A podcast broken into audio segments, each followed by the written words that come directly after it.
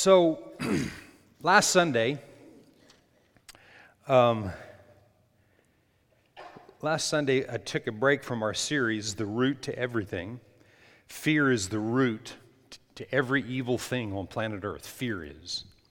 And um, last week was Mother's Day, so we had our Mother's Day message. And so uh, I, had a, I had a couple things here that uh, I was going to read to you. I, I, I, talked to you about some things that my, my mother taught me, and so I have a few other things that my mother taught me that I wanted to, I wanted to uh, read to you. Um,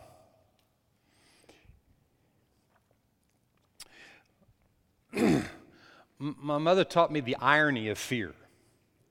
Keep crying, and I'll give you something to cry about. Hmm? She taught me how to fear uh, the future. When we get home, your dad's going to wear you out. The fear of anticipation of receiving, right? He's going to take you out. And you know, um, there, there are, I'm just joking, those are just a couple jokes. My mom never really did much of any of that. Anyway, but but in the world we live in, in the fallen world that we live in, parents have all made big mistakes. Parents have all made mistakes. Um, my parents divorced when I was young.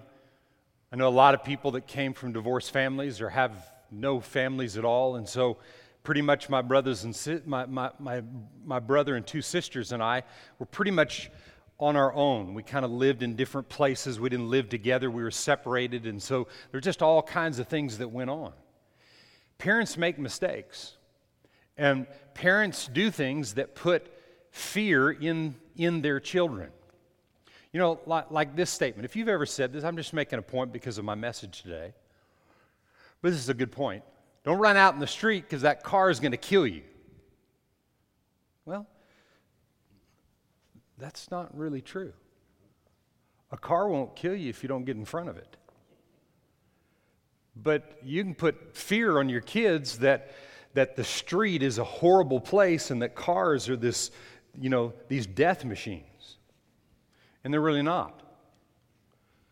It's just if you get in the wrong place at the wrong time, and there's ways to teach that. See, the, the, the reason that a child would do that is because they're not taught. And just putting fear on them is not going to help them.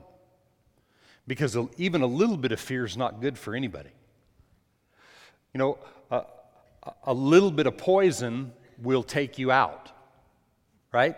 Same way with a little bit of fear, because a little fear will turn into more fear. But we've been taught all kinds of stuff, and parents have all made mistakes.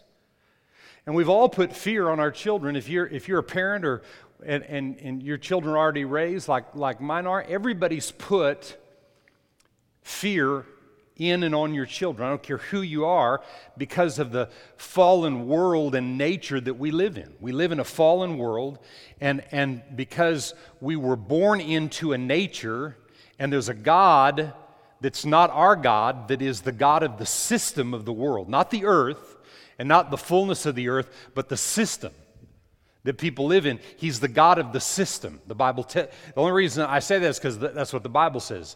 The devil is the God of the system. And we were born into a lot of negative stuff and a lot of negative ideas and fear filled ideas. And so people are just gripped with fear. Most of what people do in life they do through fear until they learn through the Word of God how to be delivered of that.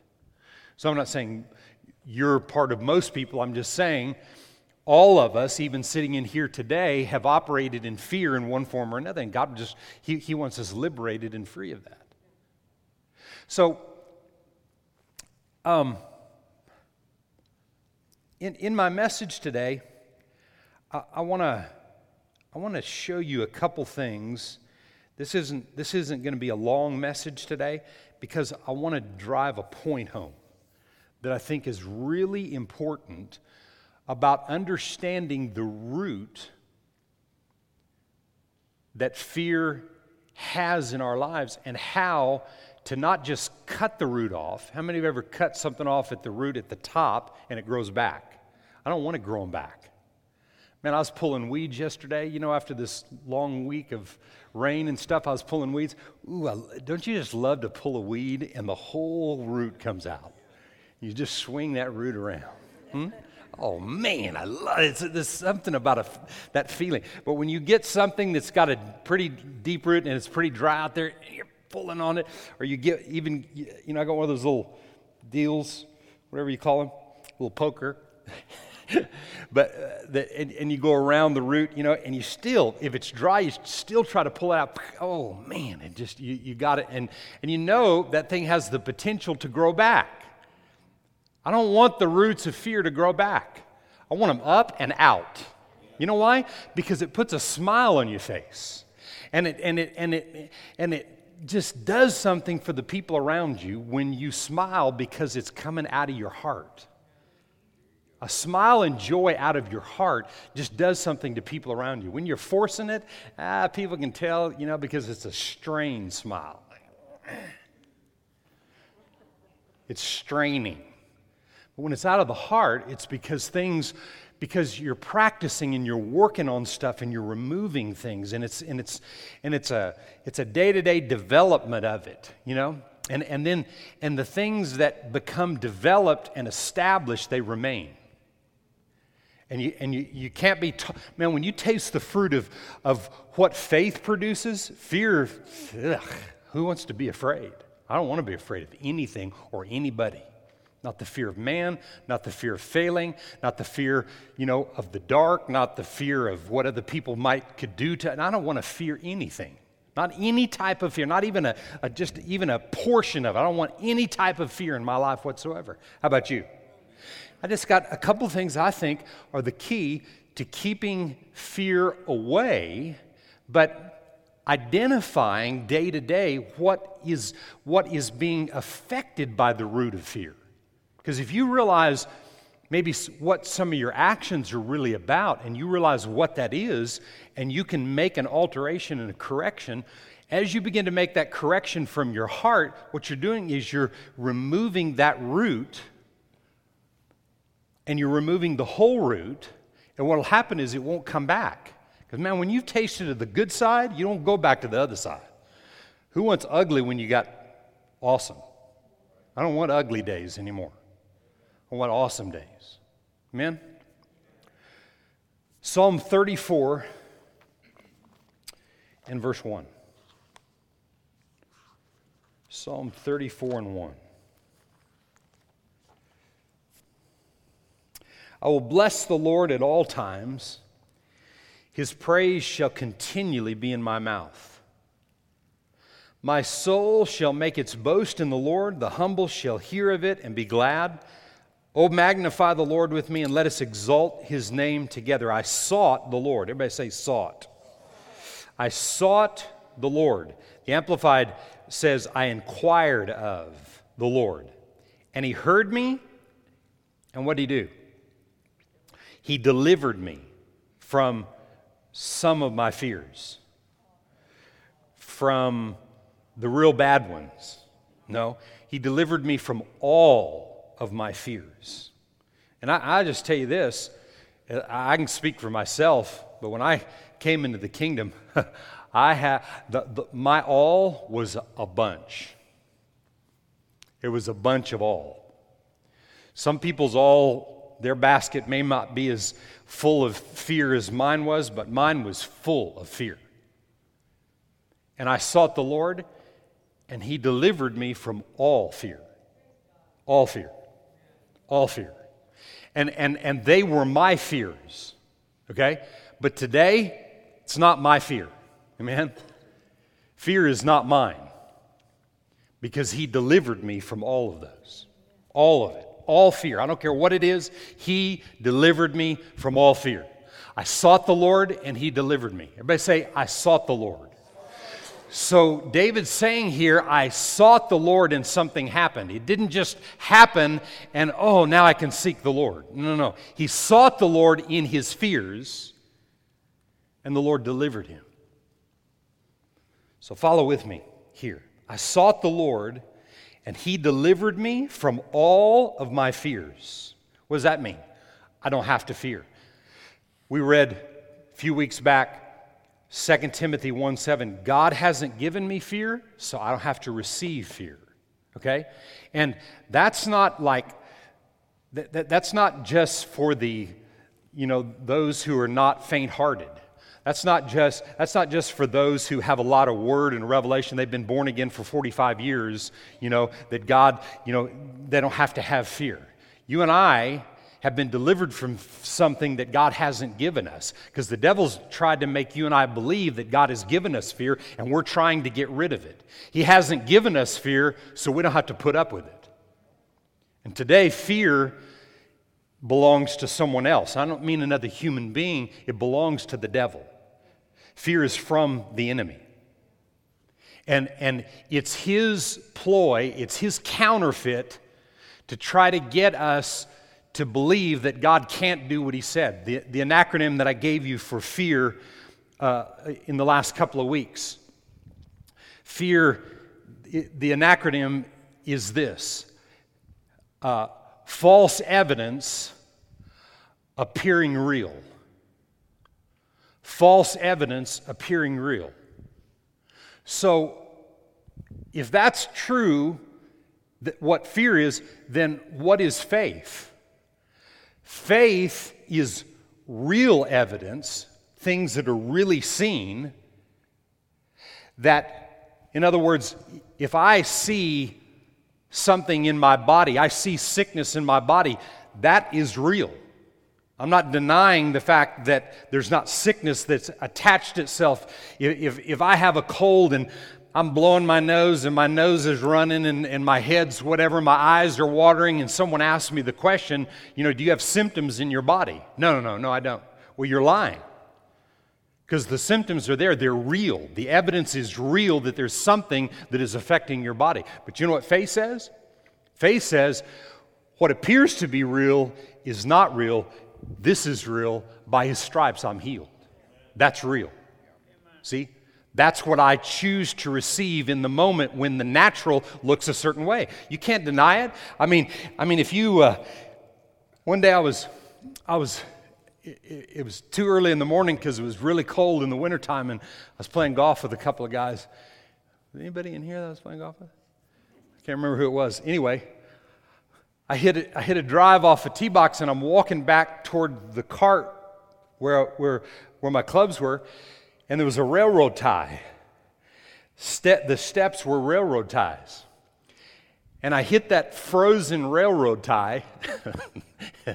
I wish I had video because I don't know what way I went up and down and whatever. And, and I hit my head and my leg. And right here, right here, the, the scar is almost gone. But it was like from here to here and just profusely bleeding out my leg. But I couldn't, I hit my head so hard, I was, I couldn't remember where I was. And, and the guys go, Pastor, you all right? I don't know.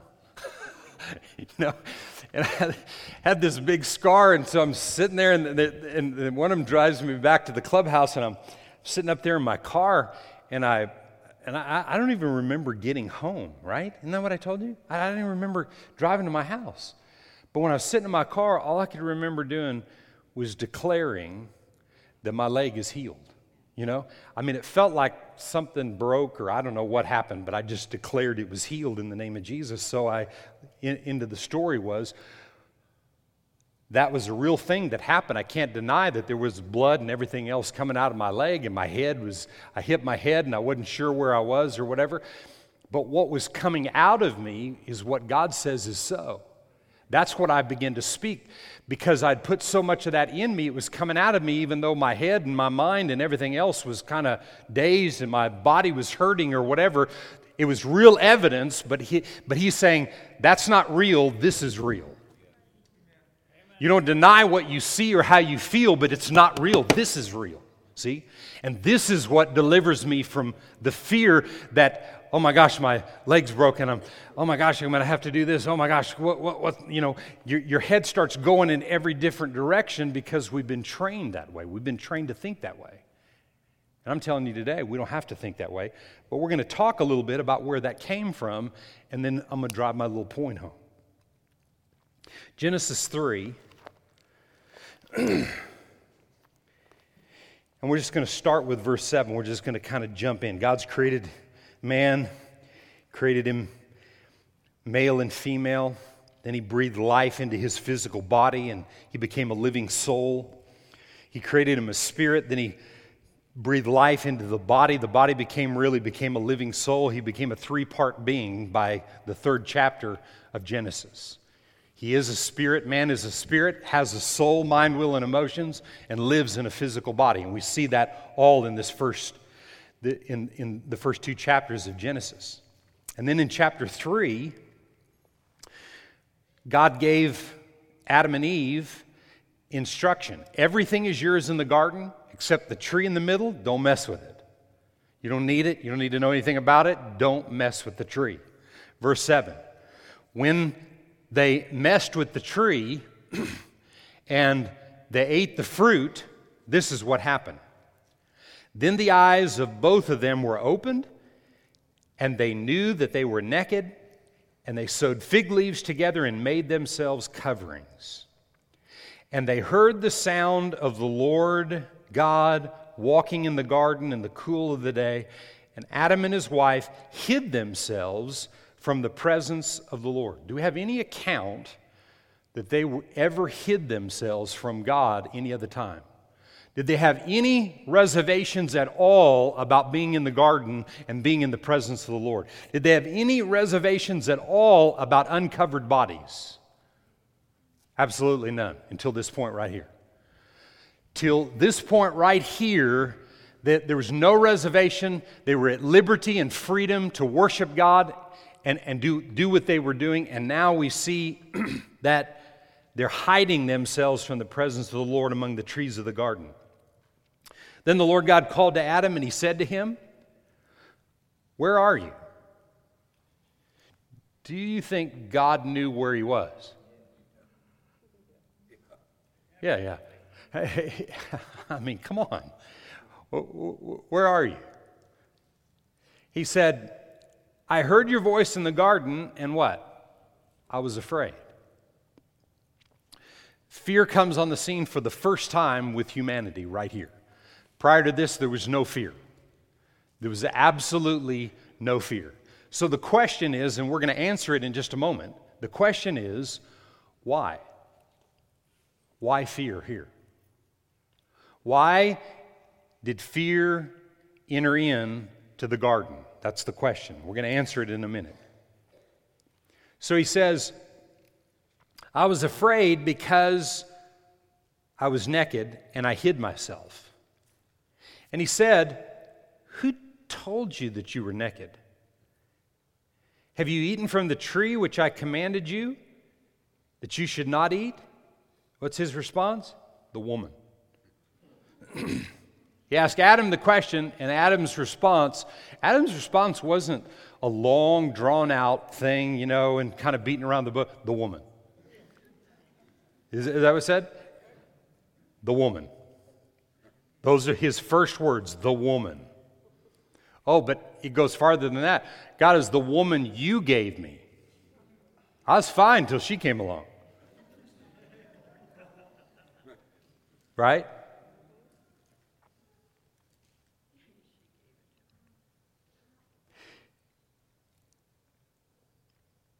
She gave it to me, and I ate it. So it's a woman that God gave him, and she gave him, and he chose to eat what she gave him. I don't know. There's some real craziness in that. And the Lord God said to the woman, What is this that you've done? And the woman said, first two words, the serpent. So all of a sudden, fear enters in and the blame game starts. And for over 6,000 years, we've been dealing with the blame game. But the blame game is because of fear. When people don't take responsibility for their own actions and the things that they do, it's because of fear. But the question is, and this is what I want to answer today, in, just in this message the question is this how did the fear enter in? And how has fear entered into your and my life? And what do we do to stop it? We're going to settle that right here, right now, this morning, and then you walk out of here today choosing to never fear again. Ah, Pastor, can you never fear again? You can make the choice to. And when situations come and things try to grab you and you give into it, you repent, you move on. But you make a determination I'm not, I am not living in fear from this day on. We're going to pray about that in a moment. We're going to make confessions in regarding that, and I'm telling you today, you don't have to fear. And I'm telling you today, faith and confidence in God can arise in your life from day to day where you get empowered to a place that fear will never grip your life. Fact, the scripture tells us that it's not just something in the sweet by and by and something we can hope is going to work out, something that we can have boldness and confidence in every day of our life. Fear will not master and rule my life. Amen? We can have that. So, Why was Adam afraid? Eve never said she was afraid. Adam was afraid. Why was Adam afraid? Okay? And, and, and it's simple, but it's not. The, the answer is simple, but the explanation and what goes with it is not simple. This is the answer he sinned.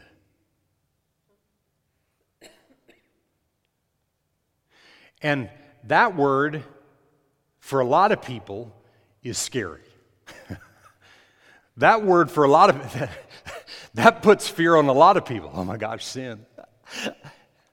because people don't know what sin is. So go to Mark 9, and I want to look at this passage and then I want to look at Romans 6, and, and we'll be done. Mark 9.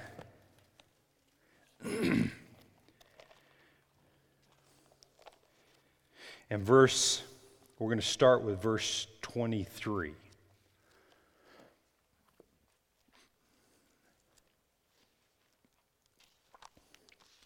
So,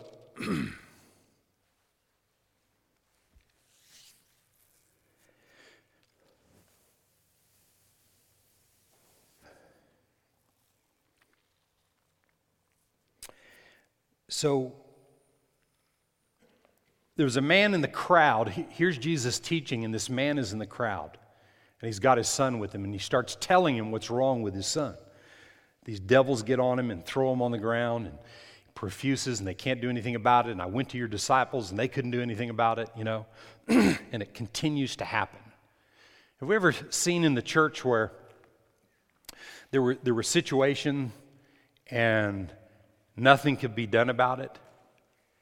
And so and so prayed, but it didn't change. Pastor laid his hands on people, somebody, and, and it didn't change. This happened and it didn't change, and it didn't change, and this didn't change, and this didn't change. Thank God for all the things that have changed. Everybody say yes and amen. We want everything to change, right? But there are times when we've seen things not change, people not receive their healing, people, certain situations happen and, and, and, and people not get what they were believing for. so I'm not here to answer why. I'm just here to tell you that there is a root to everything, and that root, either directly or indirectly, is fear. Everything. And it, and it bears itself out in the Word. And in this situation, I want you to watch. So the Father's coming to him, and Jesus says this in verse 23 If you can believe, all things are possible to him who believes. Immediately, the father of the child cried out and he said with tears, What does that mean? He said this to Jesus in tears. You know, maybe he's faking the tears, but probably not. This is heartfelt, it's real. His tears are real. And this is what he says Lord, I believe, but help my what? Unbelief. Now listen to me. that declaration should be something that you're not afraid of. And people that have taught faith for years, I, I, believe, taught some of this, not, not every, I mean, not the people that taught me. They didn't teach what I'm fixing to say here, but I've heard people that have taught faith say this thing. That that statement right there was a statement in itself of unbelief. Maybe, but it was a statement from the heart of the person. And what God looks at is the heart, and what God's looking for is you and I to turn toward Him from our hearts and say, you know what, God? Okay, maybe somebody else got healed of this. Maybe this thing changed. Maybe somebody's, someone else, I heard the testimony of how th- this situation wasn't working for them financially and then it changed. But God, it's not happening for me.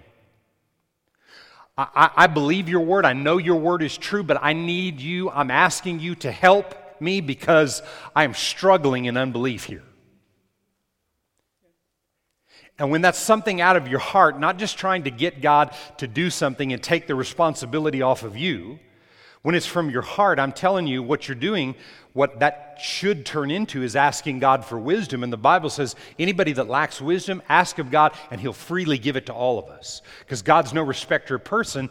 What He wants, He's a respecter of faith, and it's what pleases Him because He wants us receiving what we believe for. It's not, if you're not in faith, you're unpleasing to God.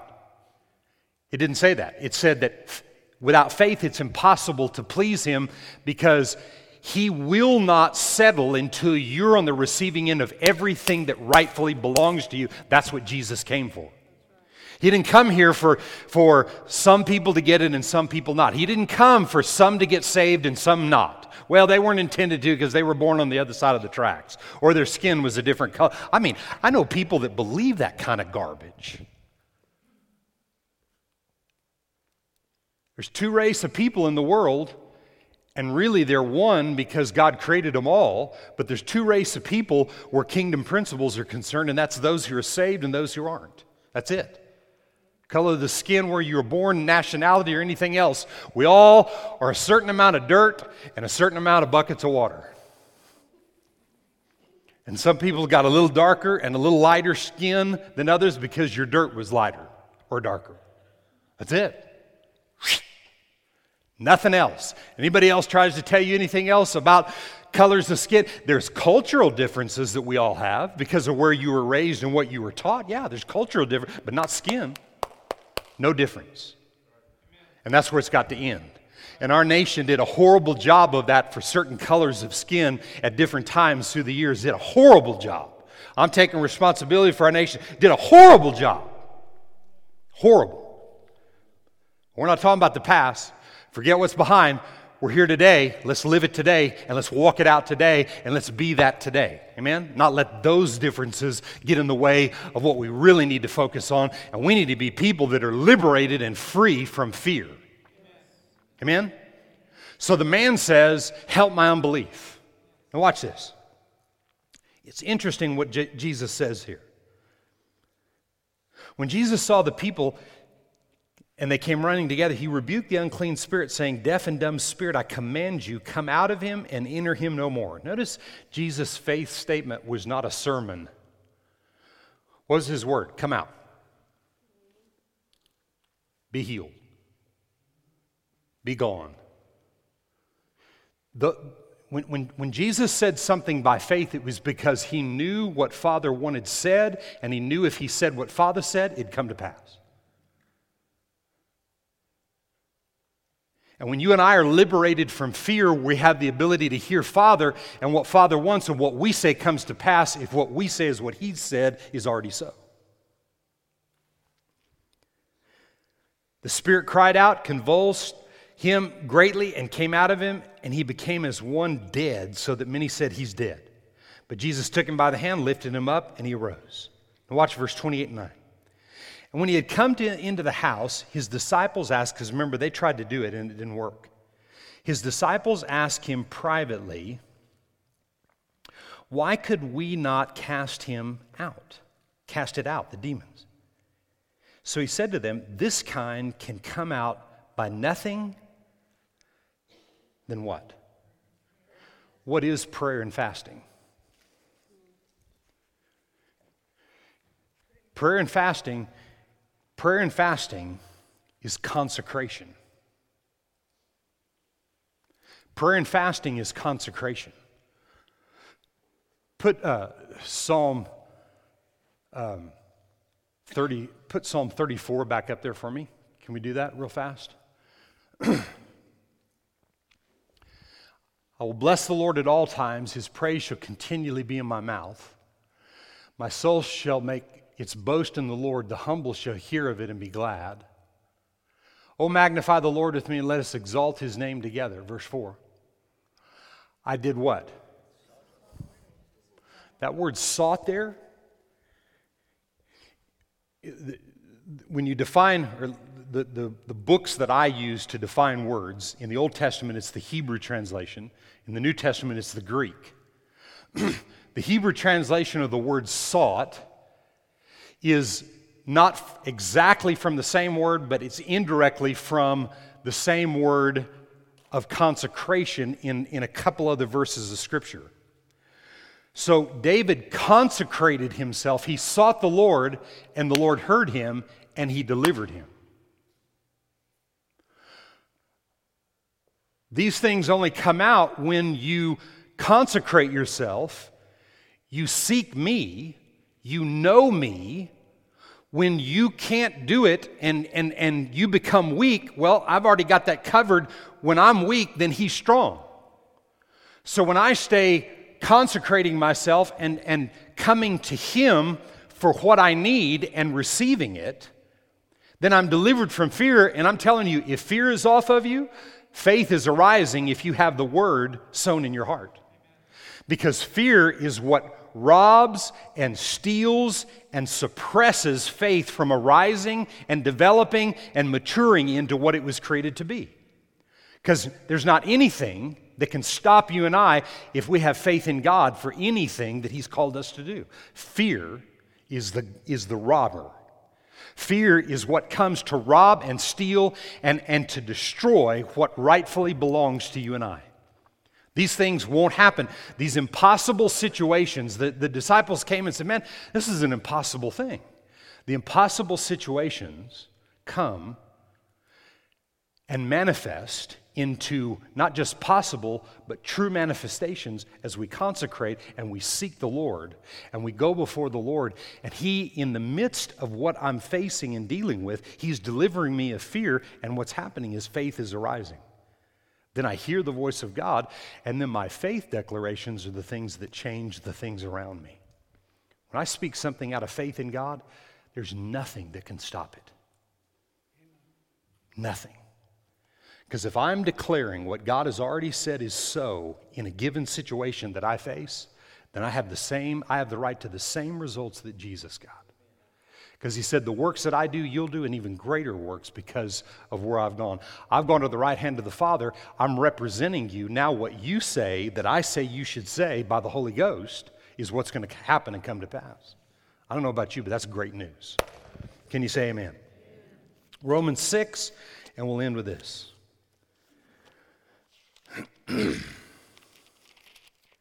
Romans 6 and verse 23. For the wages of what? Sin is death. When, when, when you work a job and you have wages that you're paid, did they belong to you? Right?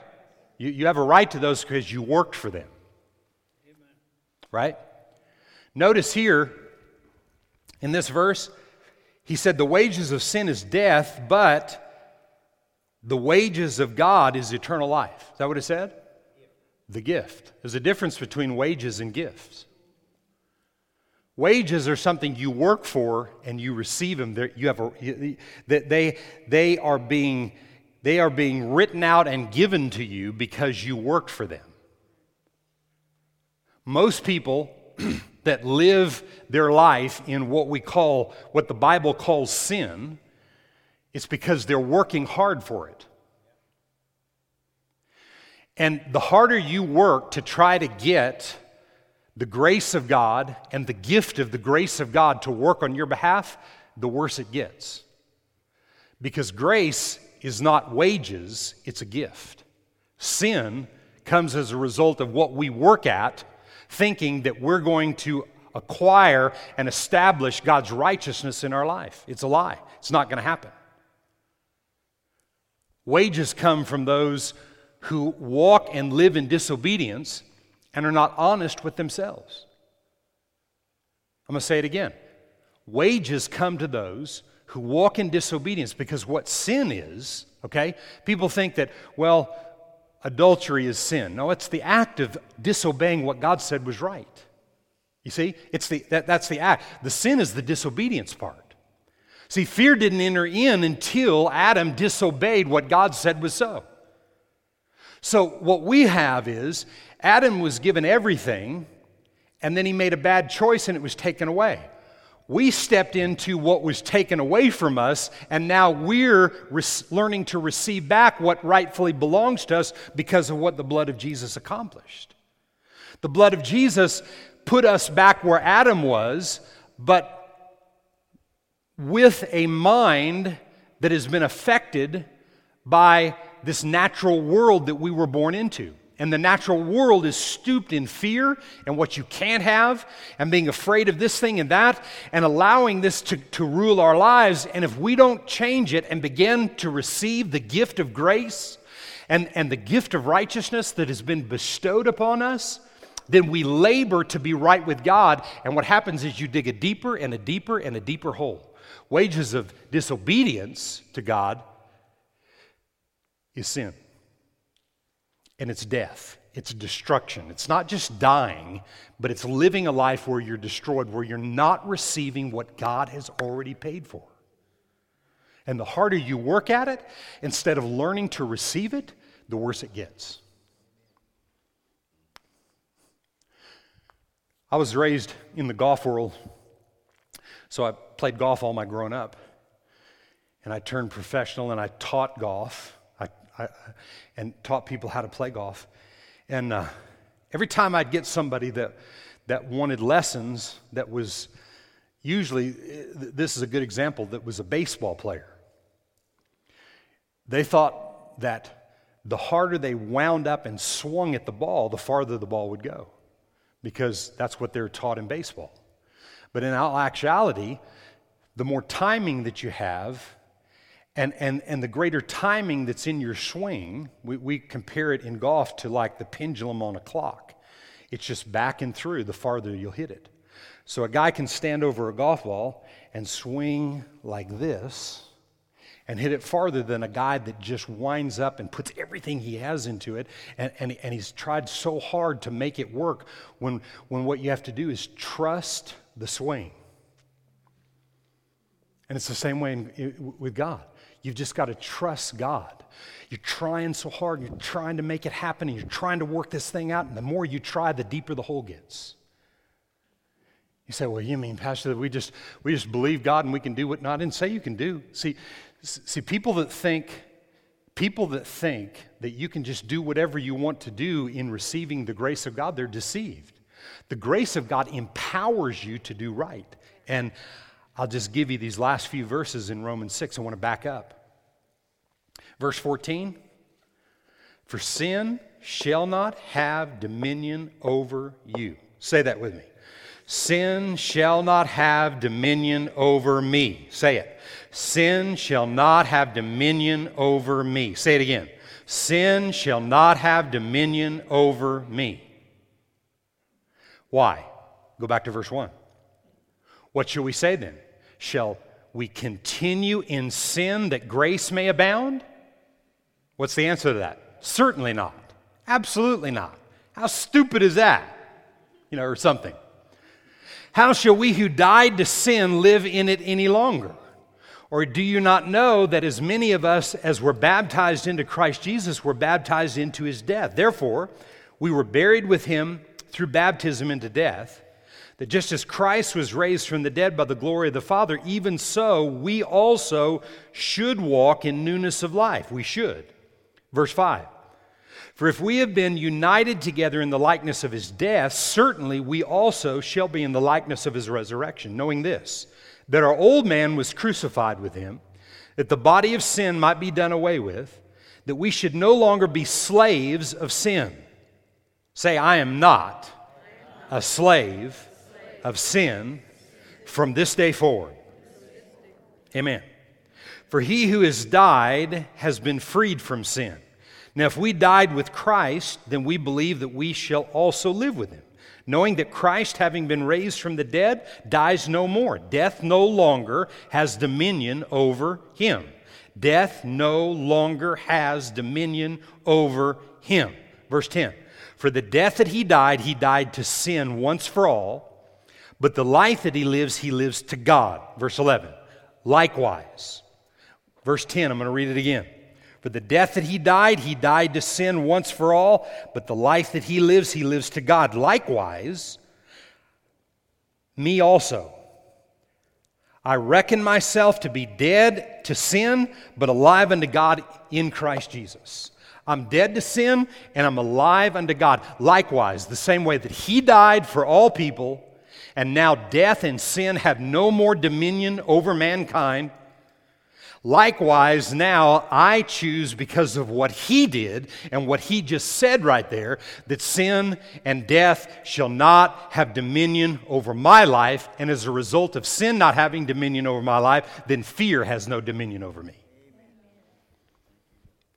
I say today, fear and sin do not have power to overwork you and overcome you. What Adam did in the garden that started fear out, Jesus destroyed it at Calvary and now has empowered you and I in our own lives to give fear no place. Fear shall not have dominion over me. I'm not in the wages business of life in Christ Jesus. I'm in the, I'm in the gift business. Amen? I'm in the gift receiving business, and I'm receiving the gift of God and the gift of righteousness that I've received in Christ Jesus, and I receive nothing else. I'm not moved by what I see. I'm not moved by what I hear. I don't care what anybody else thinks about me. I don't care about anything else because if I give in and I care about something and I try too hard to work it out, I dig a pit for myself and I find myself falling into it. I cannot allow the offenses of other people to affect my life. I cannot let what other people go through to affect my life. What I was created to do was to help people through their stuff. What I'm telling you today is what I believe. It's something I've been through. It's something I've practiced, I've developed. I'm telling you today that fear does not have to rule and control your life. Did I say that the potential or the opportunity to fear will not come your way? Actually, probably before you get out of here, the opportunity will come. Or at least by the parking lot. Or at least as you're driving down the hill. or through the gate. Or by the time you get to a restaurant somewhere, or you're going home, or wherever you're going. Right? Sometime during this day, you're going to have an opportunity to fear. And tomorrow, and the next day, and the next day, because the devil is not in the pit yet. And until he gets in the pit, he works overtime to make sure to get you to believe that God will not do what he said he'll do, but I'm telling you, he will, even if you know things didn't happen in the past and you were a part of something that didn't, or you know things didn't work in someone else's life and they were righteous people and they were great people and it didn't work for them. And I'm not talking about not having compassion for people. I'm saying you can't let what other happens to other people in their lives affect the way you believe God. Amen? I am on the receiving end of the gifts of grace and righteousness, and I will not wage myself into the kingdom of God because it doesn't work, and I will not be victorious. And the last song that we sang up here today about heaven touching earth and the Spirit of God being liberated and free, everywhere you go, the Spirit of God should be liberated and free to move in the lives of other people and help them and be a blessing to them. Amen? Come on, give God praise today.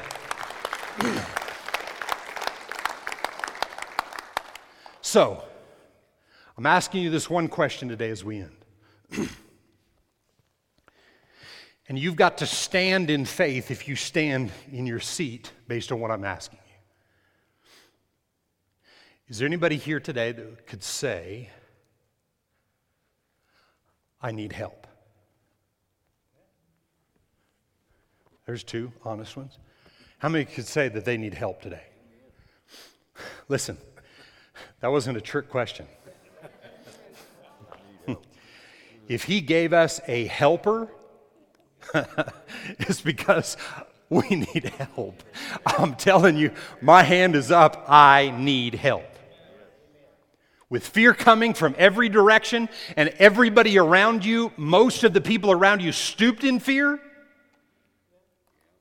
we got a load on our, uh, uh, on our shoulders. But we don't take that load, we take His load. His is easy and light. I'm telling you, man, it's a win win. It's win, win, win, win, win. We win.